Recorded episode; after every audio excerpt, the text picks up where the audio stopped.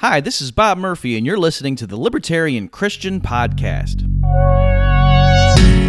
Welcome to the show that gets Christians thinking about faith and politics. Get ready to challenge the status quo, expand your imagination, and tackle controversy head on. Let's stand together at the intersection of faith and freedom. It's time for the Libertarian Christian Podcast.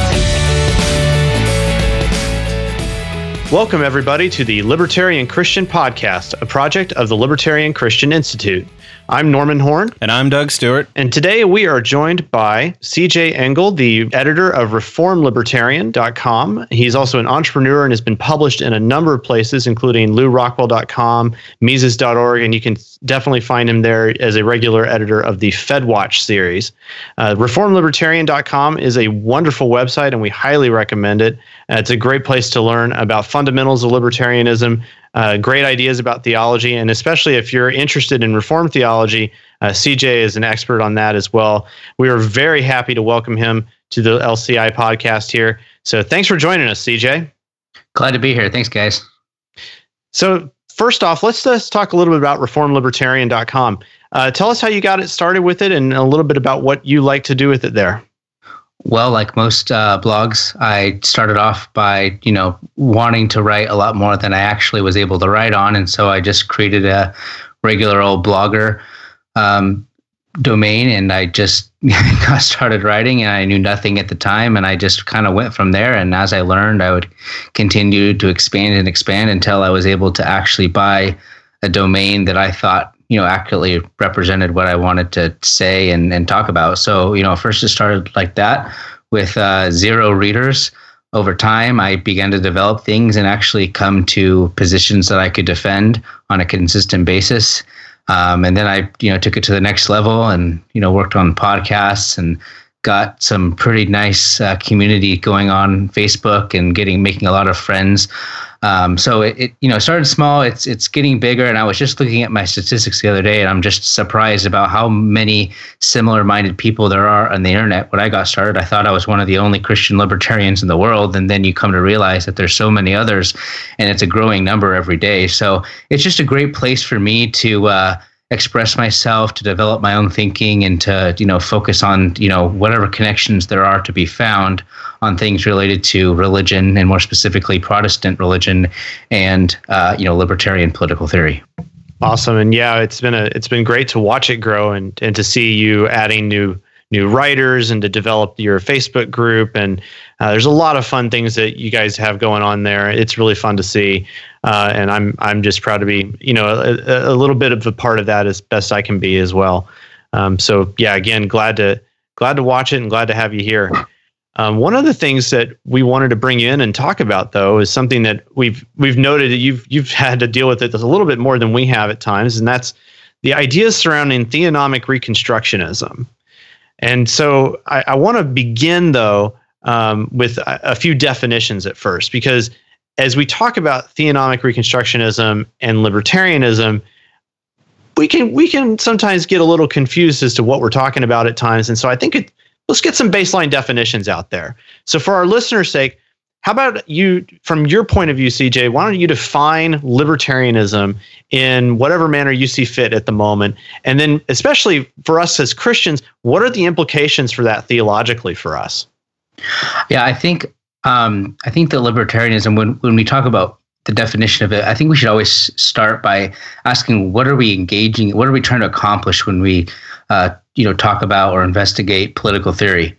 I think that you know you can't just jump right into it because then sometimes just you know based on our what we might call a statist mindset, we kind of interpret political theory in light of our current political system, and then we get caught up with on all kinds of things like, well, is it similar to republicanism or you know uh, democracy or you know how does the uh, representative uh, nature of our um, you know democracy fit into the whole equation? And so I think you need to start farther back than that and ask the question well what are we actually trying to accomplish when we talk about political theory and without getting into the various options i think you know the conclusion at least that i found is that i think we can boil it down to we're trying to figure out um, you know when is coercion uh, justified you know uh, when is uh, when are we allowed to use physical um, aggression against other people. You know, what are, what what acts of um, violence are legitimate and, and which are not legitimate. And I think those are the types of questions that we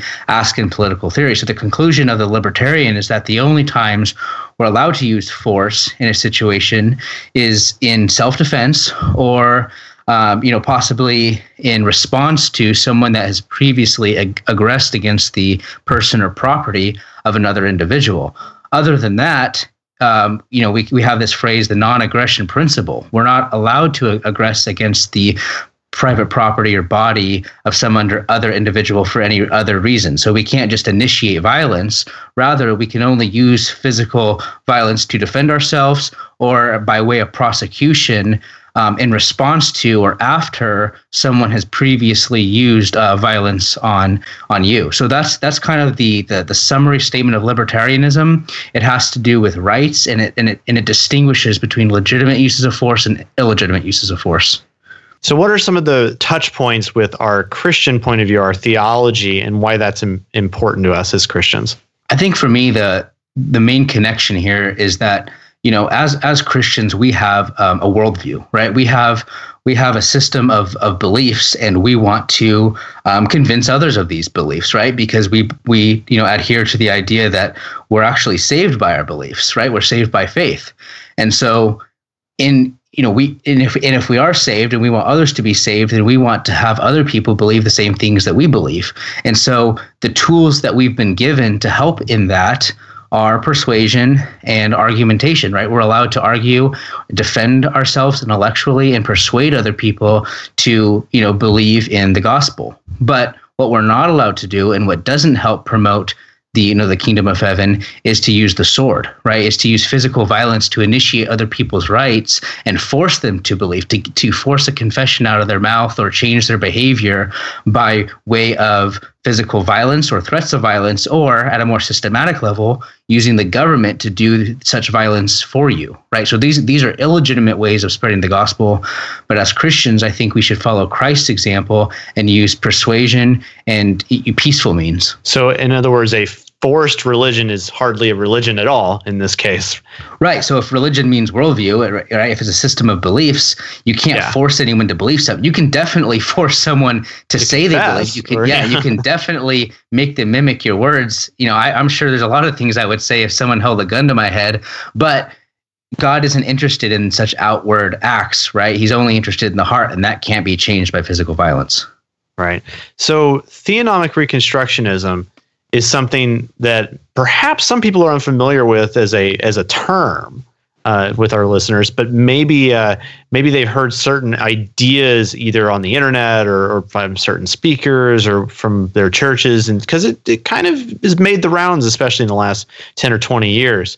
Um, so, can you give us a good definition of of what theonomic reconstructionism is, and perhaps some of the fundamental assumptions, and and and then eventually we'll get into how this kind of relates to libertarian ideas. And you also may want to include what other names of uh, or buzzwords that people who are theonomists uh, may use um, to help people understand. Like when they're reading something, they may not. They may, it may not be obvious that they're reading a theonomy website or something like that. Even you know because the views may be similar to what they're used to hearing. They're just hearing them in a different way.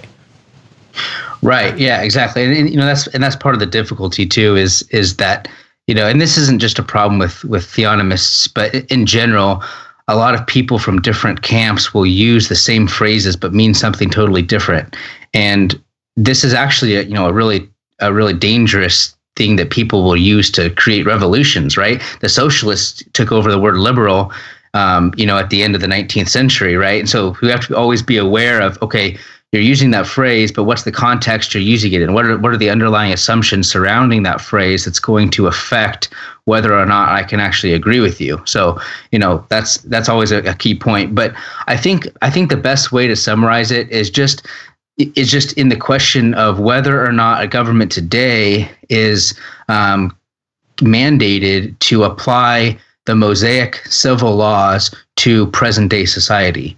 Um, so I think it's important to clarify it like this because sometimes people will say, well, um, you know, do we want God's law or man's law? But, you know, that's such a vague phrase that we have to get very specific about it. And I think the specific differentiation between the well just even there we can talk about the differences between a, a general theonomy and reconstructionism but i think that um, the theonomists would be specific about the Mosaic civil law. So what that means is, you know, in the Bible there were was the Mosaic covenant that that God made with Moses on behalf of the Israelite people, um, and you know every you know those have you know have even those who have never read the bible they they're aware of the book of leviticus and all the myriad laws that regulate the way that we interact with each other and you know interact with um, you know everything that have to do with, with Israel civil life, right? So there's so many laws. These were the civil laws regulating Israel, and they were Mosaic because they were underneath the Mosaic covenant. We could distinguish between you know the Mosaic covenant specifically and laws out, outside of that, you know, such as you know when God was commanding Adam and Eve to do such and such. That wouldn't be obviously a Mosaic law. So specifically, the debate is over whether or not the the, the, the civil laws of what, what older theologians refer to as the Mosaic economy. You know, whether or not these civil laws under the Mosaic economy are mandated for governments to put in practice today in the 21st century, but more theologically specific under the economy of the new covenant. Okay, so that's the whole covenant paradigm is going to be very important as we get into the differences and why I'm not um, a theonomist and why I don't think um, the libertarian, you know, should be a theonomist. So is it is it important to differentiate theonomy and reconstructionism? Are those two words that need to be parsed separately, or when we say theonomy, we mean reconstructionism as well?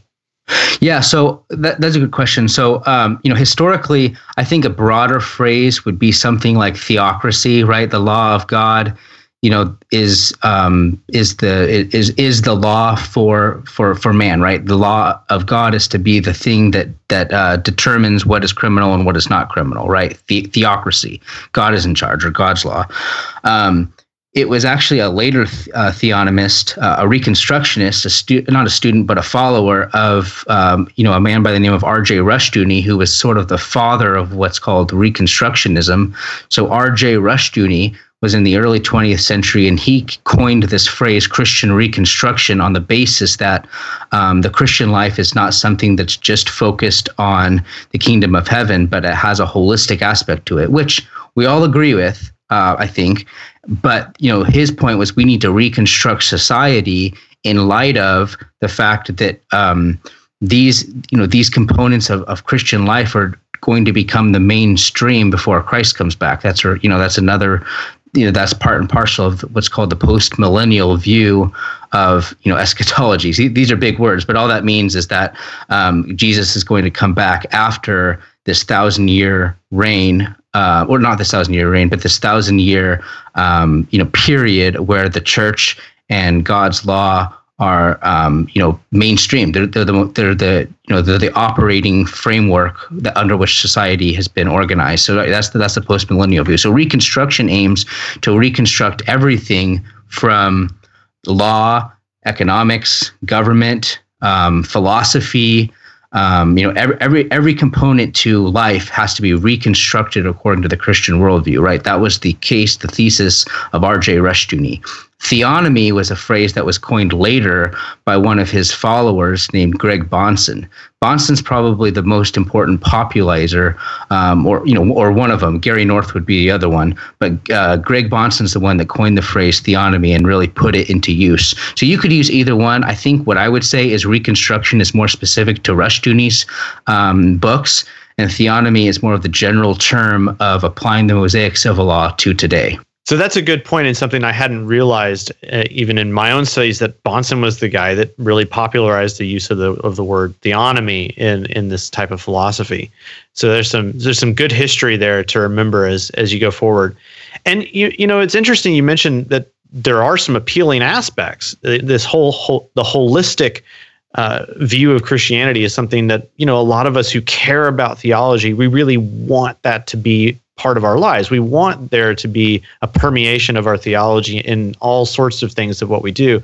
But this is maybe a little over overdone as it is and uh, and that may be part of the problems with one of the problems with it even though it is appealing are there other appealing aspects though to theonomic reconstructionism that like why why does it attract people you know that's that's a good psychological question but i i think you know there's if i could point out to a number of motivations just one of them for my own life you know i when i was dealing with these things i began to see the importance of having a christian input right into our political theory and the the vocabulary that is used by the theonomists can be tempting for someone that's trying to, to, to accomplish this, right? That's learning about the, the, the possibilities of of the components of his political theory.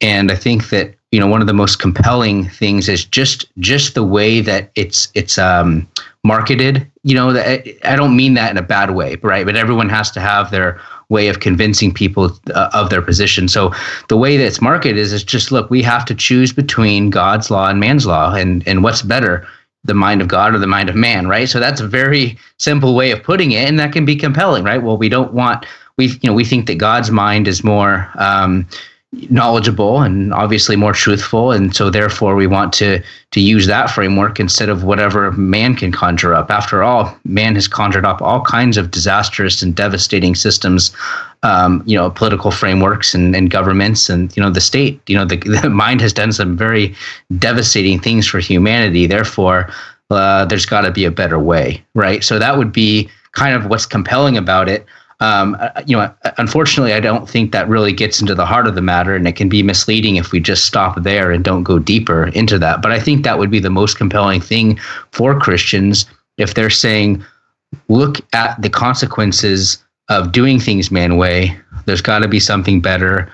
The theonomists are, you know, preaching the idea that they've, uh, you know, are pushing God's law um, that's got to be a whole lot better than you know the, you know the the tragedies of state socialism and fascism and all these other things, right?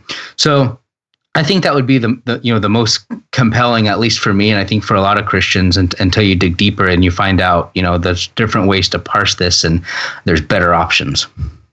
Yeah, you mentioned you know that this this question that can come up you know divine do you want to choose god's law or do you want to choose human autonomy you know you get to choose. And it does seem like it's well it's kind of putting you as a christian in in sort of a trap position right? It's like well you obviously as a christian you need you you you definitely want to be on god's side so you don't want to be on the side of you know evil man. And there's the assumption that they already know what god's law or god's quote unquote side is. Like yeah it, so it, it in the question is taken for granted that that whatever they have in mind is here's what God's law is, right? Yeah, and and so you know, CJay, I'm wondering, you know, you you've kind of you've hinted to this, but how do you respond to this inquiry? I mean, is is it is much of a trap as it kind of seems to me?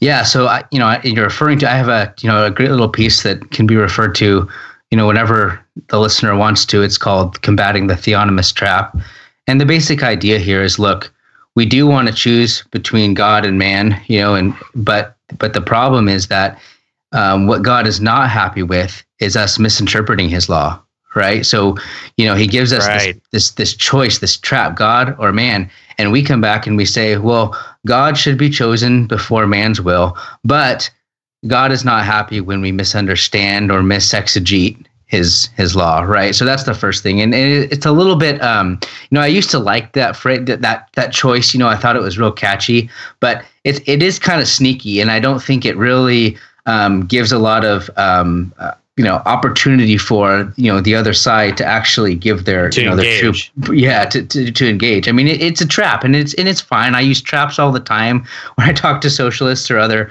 you know varieties of statists you know but uh, uh you know yeah, the point is that it's it's not really a trap because right right right. So it, it's not really a trap because that you have to that's just a phrase god's law. You know once you actually define what that means that's when we can find our differences and our disagreements and actually dissent from the theonomist position uh, right? So uh, the, the point the point there is that you know yes we have to choose between god or man that's fine but what is god? We have to define it. We can't just use a bumper sticker phrase right? Yeah. So this this kind of flows into a, a good question about you know law and gospel. This is a paradigm that if you know for those of for our those of our listeners who are very you know into studying historical theology the law gospel paradigm is something that you know we, we hear about from luther and and from before then too in various ways but it's something that has had great influence on us as protestants especially.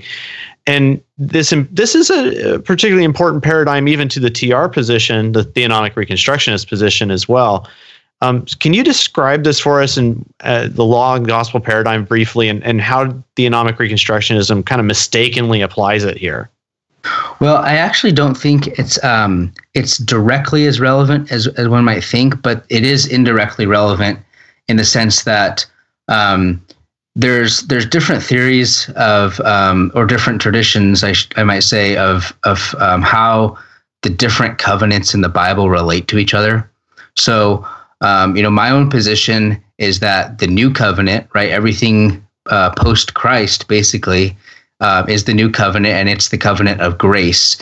And um, it's it's contrasted with this is important. It's contrasted with the old covenant, which is the covenant of works. Well, the theonomists actually don't believe that. They believe that these this whole um, old and new covenant are actually not two different covenants. They're actually the same covenant. They're both the covenant of grace, and they have different administrators. Okay, so my position is that the old covenant is a separate and distinct covenant from the new covenant. The, mm-hmm. the administrator of the old covenant would be Moses, and the administrator of the new covenant would be um, Christ. But for them, uh, it's the same covenant. There's just different administrations of it. So Christ is now the better me, the better administrator of that same covenant of grace. But for me, there's a contrast between law and grace. Law was what was revealed to reveal was what was uh, you know instilled to um, reveal man's sin, and then grace came along because man proved that he can't, um, you know, get away from his sin, he can't save himself, and he can't uh, obey the, the, strict standards of God by his by his doings, right? So therefore, Christ has to be there um, as a mediator. And it has to be a graceful relationship because uh, we can't, nothing we do can satisfy God. Okay, so that's that's that contrast between law and grace. The theonomists think the whole thing is the covenant of grace, and the law was given as as a graceful um, blessing for for the Israelites, and so even it too is um, you know a sign of grace. The law itself is is you know graceful. It's a graceful act of God. So they don't have that sharp contrast in their covenant theology. The whole thing is one covenant of grace, and the law, therefore, since the covenant is still in existence, the law, the civil law, is actually still applicable because the covenant never went away. But for me, the law, uh, the the old covenant did go away, and therefore, how can you apply a piece of a covenant that is no longer in existence? Right. Okay. So, what other theological problems do you kind of perceive as being, you know, related to theonomy here? Is there anything else that is, uh, and we've talked about this the long law uh, and the covenants. We've talked a little bit about post millennial thinking. Um, what other theological problems do you perceive as uh, as as some problematic here? Well, I think I think those are the main things, and, and really, this is what I this is what I say. You know, whenever I talk about it, is that a lot of this really does come down to how you're going to frame the the nature of covenant theology. I mean, there's nothing much you can say if you believe the, the covenant of today is the exact same covenant of of Mosaic times. You know, if if the law was given for the covenant and if the covenant is still in existence, it, it makes logical sense to keep the same laws, right? Unless and, and this is part of their um, you know their hermeneutic, right? Unless there was an explicit abrogation of a specific law, there's no reason why we need to throw it away. So that's part of the thing. Whereas, you know, for, for my framework, there's no reason we should assume that it's kept in because it's a whole different covenant, right? So really a lot of this does boil down to covenant theology because it's going to drive the way that we interpret the applicability of the old. One of the things that I've experienced when talking to what appear to be theonomists on, you know, social media, Facebook and things like that is they they quote a lot of verses and they connect a lot of verses to each other. Why why can't we just quote verses back at them to, you know, quote unquote disprove their position? I mean, why can't we throw something from Hebrews or Galatians? I mean, why is that an ineffective strategy? to to make the conversation not necessarily like you know win the argument per se but at least have a pr- productive argument by you know quoting verses back at them i mean there's there seems to be a lot of verses in hebrews especially and in galatians and if there are any theonomists out there listening you're probably thinking yeah but you're just you know you just don't understand what it means i mean so tell us a little bit about your experience maybe in in bible verse swapping, so to speak? Yeah, I mean, so that's a great question. And, and just in general, I think we're all tempted to do that, right? You have a verse, I have a verse, and we can throw them at each other all day and see who comes up with the most verses in defense of their position. I think that we can do that for a whole number of different issues, you know, whether it's Calvinism versus Arminianism or, you know, um, grace and law distinction or eschatology, right? Uh, soteriology. You can do that everything from angels to the church to baptism. The problem is that these verses are always interpreted from a more general framework. And so I think you have to get to the root of the matter because it's not like these theonomists have never read Hebrews 6 or Galatians 3 or anything like that, right? They've all read them. They just interpret them according to their own framework. So, um, you know, and, and so you know we we do the same thing and i think that we need to first talk about you know what how how do we interpret these verses in light of our more general understanding of how the how the two covenants are are put together i think you have to start at that more general level because each individual verse doesn't necessarily speak for itself scripture has to interpret scripture and therefore you know then this is a this is a problem too when you talk about romans 13 right people always start their political theology with Romans 13. But there's, you know, and Norman, I know you've talked a lot about this. There's so many other places with implications for political theology, right? There's so many other places in the Bible that we can just throw verses at each other all day. First, we have to have more of a general framework and then interpret Hebrews 6 and Hebrews 3 in light of that, right?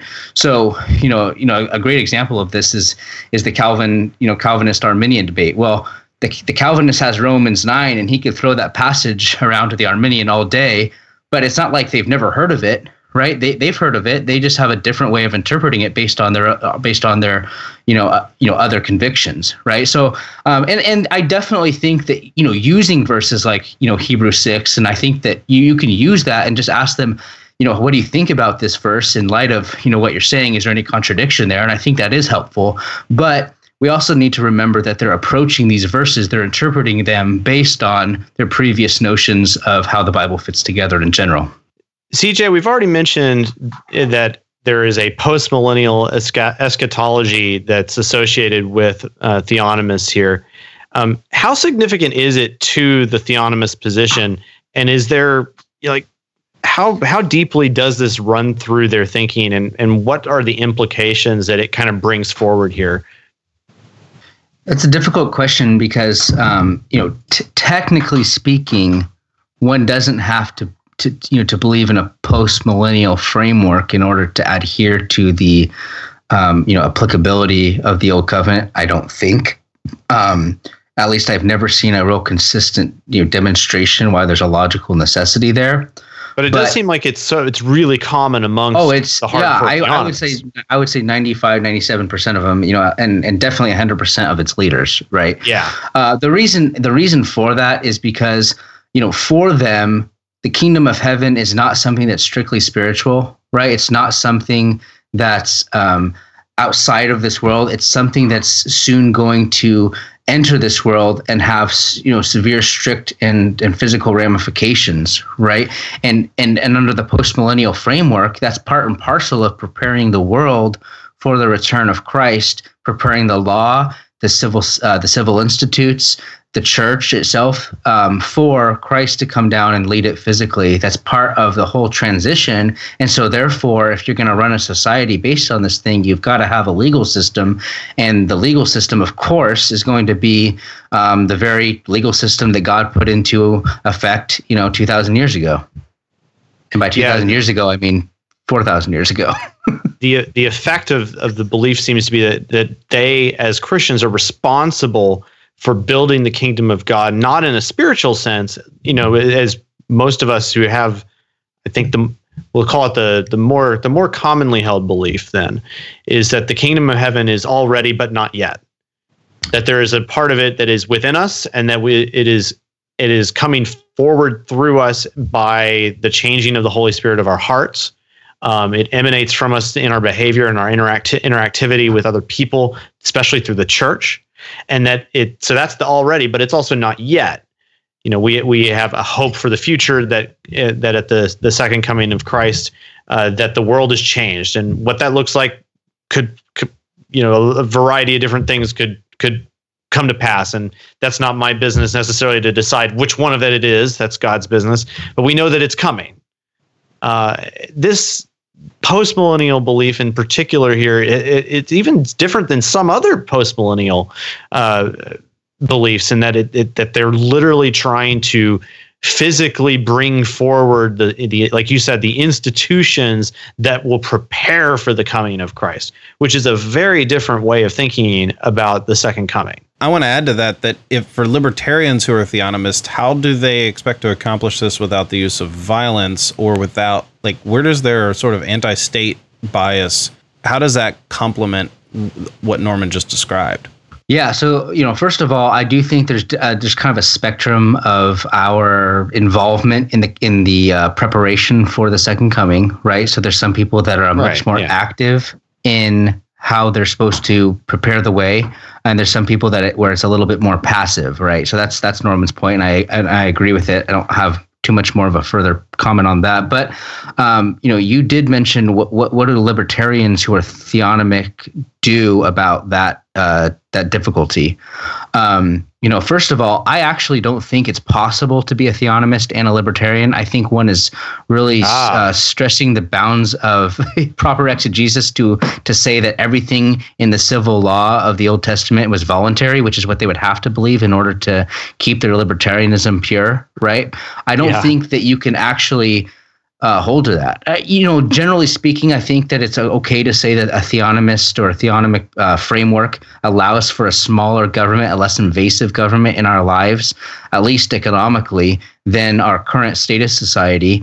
But I don't think, uh, logically speaking, that there is a you know a possibility of having both of these at the t- same time. I do think there was initiation of force against the property rights of, of persons and their property in the theonomic system um, that's going to lead to other objections by the theonomist. And you know, if you guys don't bring them up, I could point out one of them. It comes up immediately. But hey, do it. um, I, I, think that I don't think you can be both. I think that the libertarian is strictly and consistently against the uh, intervention of not just the government but any individual.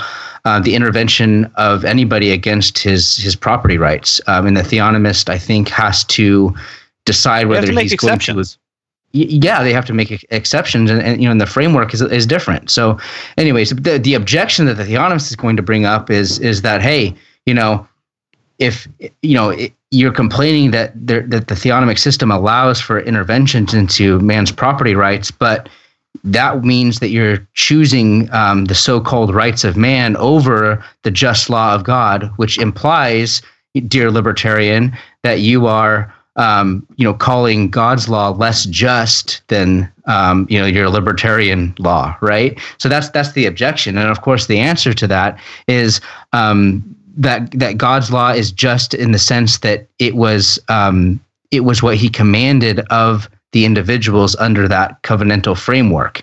So people are are acting justly when they obey God's commands. But if those specific commands are no longer applicable, then we can't say they're just to enforce today um, you know, then there's the logical incompatibility with his other commands, which is, you know, you know, sum, summarized by things like, you know, the commandment that we shouldn't initiate or that we shouldn't murder, which, as jo- uh, Charles Hodge and John Gill and other theologians have said, imply, even Calvin said this, implies that man is not allowed to initiate for all kinds of force, right? Hans Sennholz, the Austrian economist, said the same thing. So there's a good tradition of using that covenant as a, um, a blanket statement against the initiation of, of, of force. So the the moral law, in a sense, implies libertarianism, is what you're saying. Well, yeah. So let me talk about that. So you know, one of the things that I think that theonomists ignore is um, the classical what's called the you know the threefold division of the law. Okay, and this is a tricky one because um, you know they say okay, you know, Mr. Libertarian, you've got your your what you're saying is that you um, you know you're going to renounce the applicability of God's law today. Does that mean, therefore, that you think uh, murder is fine, lying to your parents is fine, all these things, right? But the answer to that is that we make a distinction between the eternal moral law that's a transcendent law um, that it's not it's not bound by a specific covenant, but is rather a command on Christ, on on individuals from Adam to the last man. Right? There's this moral law, also called natural law, that is that sits above the covenantal context, uh, uh con, context and isn't bound by it. Okay, so that's the moral or natural law. Calvin uh, equated the two phrases. Okay, so in in Protestant, you know, Reformed history, moral law is the same as natural law, and this is a different type of natural law than other traditions. But nevertheless, by natural law, we just mean the law that's um, that that's uh, independent of the positive law or the law that's uh, you know bound by a specific covenantal context. So we distinguish between that natural law and the positive laws, which include the Mosaic civil law. That's why it's always important that we define the Reconstructionism by the qualifier Mosaic because it allows us to later come back and distinguish between moral and uh, civil or, or positive laws. Um, so then we get into something called general equity, which is the, the tool that allows us to distinguish between uh, or take the um, the ongoing or eternal truths out of the civil law. So if a civil law said, you know, if if uh, you know if if the husband kills his wife Beth, uh, he's going to receive 40 lashes, right? That's the civil law. Okay, that's the positive civil law. The moral law that comes out of this is people aren't allowed to kill each other. So, so there's a general equity. We take the underlying principle out of this very specific case and we make it applicable to everybody to, of all time, right? So we don't say, so the civil law says the husband isn't allowed to kill his wife lest he receive 40 lashes. That's the positive law. That, that means that today we aren't required to give someone 40 lashes for killing his wife. But the general principle of that law is that people shouldn't kill each other. And that's the moral principle that we're going to take out of that um, and, and apply and make it uh, an ethical um, stipulation about about you know human action. Well, it sounds like you're you're reading the Old Testament in light of the gospel when you apply those kinds of when you read the scripture that way. Yeah, absolutely, I am. so I think that the, I think Naturally. that the new, I, I think that the new is the clarity. I think the new clarifies the old. I think what was dim before what was confusing and blurry has been clarified by the gospel and suddenly everything is much more clear and we can go back and and look at what it really means in light of um, the fulfillment of all those things. So you're saying that jesus is a better mediator. Yeah i just gonna quote some scripture and just kind of without identifying which one i can just quote them yeah, all day long. and if i say no if i say no then you can brand me as a heretic well, one of the things that one of the things that I'm noticing is is it seems like, and, and again, we don't have a theonomist on here, so again, if you're listening and you are one, and we, you feel like we're being unfair, that's fine. We can we can have a conversation and, and maybe get a guest on. But my my initial impulse is to think there's a very huge gap in context, or let me say it this way: there's a there's no context to the, when the Mosaic Law was written, in what century, to which people, under what circumstances, and it's just assumed that this is our book for today, rather than going back and saying, "Oh, okay, well, this was written to ancient Israelites who had a, were under covenant with with Yahweh." And we are followers of Jesus. And how do we read that sacred text that Jesus saw?